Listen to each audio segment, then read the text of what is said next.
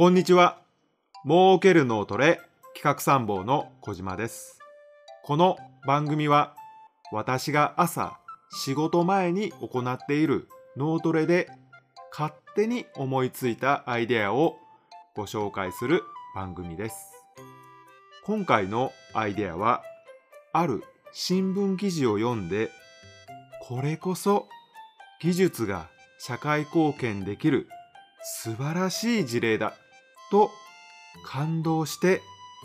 自分でもアイデアを考えずにはいられませんでしたのでその考えたアイデアをご紹介いたします。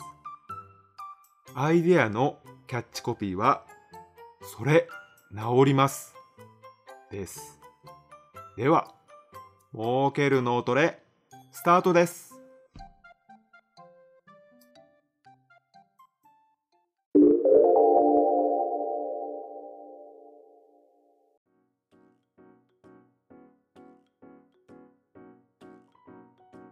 それではまず新聞記事をご紹介いたします。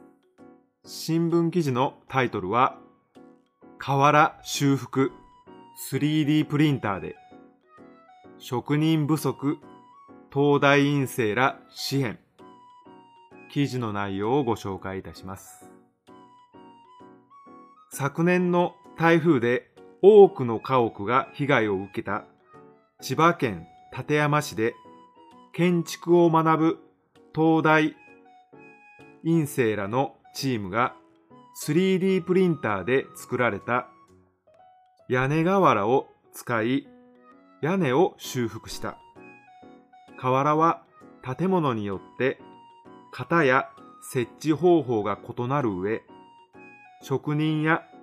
瓦窯が減り、復旧の遅れの一因になっている。被災後、建築を専攻する東京大院生らのグループがプロジェクトを指導。屋根瓦にレーザースキャナーを照射し、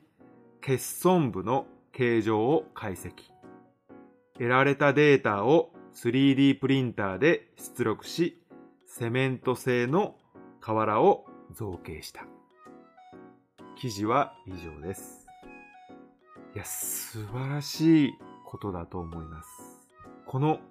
復旧に遅れの一因となっているという点も本当にこういう 3D プリンターで欠損した瓦がですね、再現されれば、もちろん全く同じものではありませんが、そこに収まるものができれば本当に素晴らしいことだと思います。そこでですね、私が考えたアイデアをご紹介いたします。このサービスのキャッチコピーは、それ、治りますです。例えば、スマホにその 3D スキャナーできるアプリを入れます。そして、そのアプリで欠損した部分、まあ、様々なものがあると思いますが、その欠損した部分を撮影して、そのデータを送ります。そして送られたデータに基づいて 3D プリンターで修復して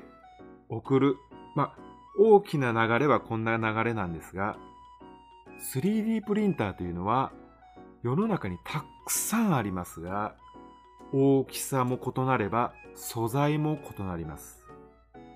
ですので、その 3D プリンターをですね、日本中あるいは世界中にある 3D プリンターをデータベース化して、素材や形状、あるいはサイズ、様々なジャンルで分けてですね、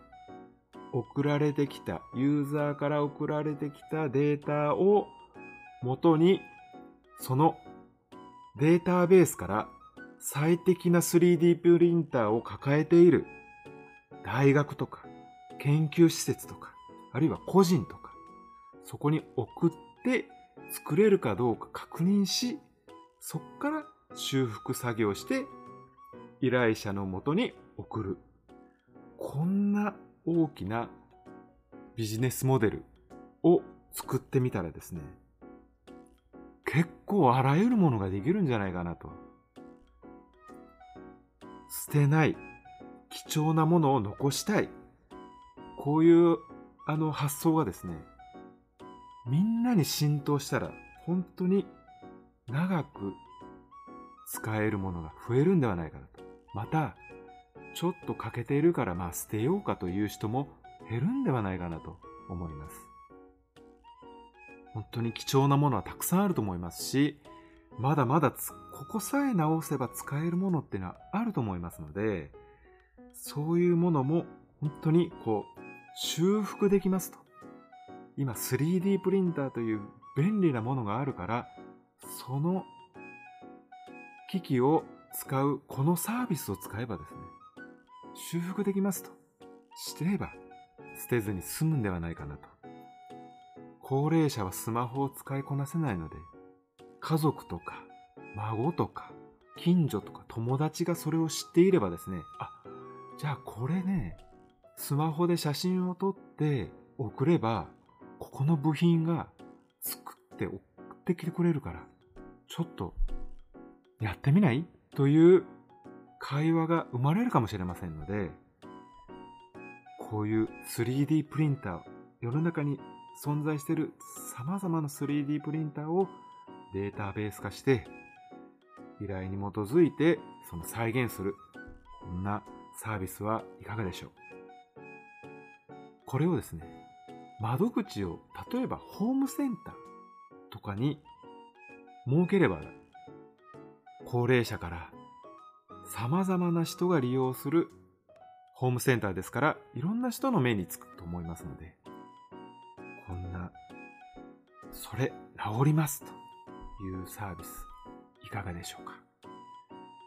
ぜひ、どなたか実現してくれるととても嬉しいです。本当にわずかなものからですね、大きなものまで、いろんなものがあると思いますので、貴重なものを残しておく、長く使う、こういう視点でも、今の世の中に、これからの時代に、非常にマッチしたビジネスではないかなと思います。今回のアイデアが参考になればとても嬉しいです。それでは今日は以上です。またお耳にかかりましょう。バイバイ。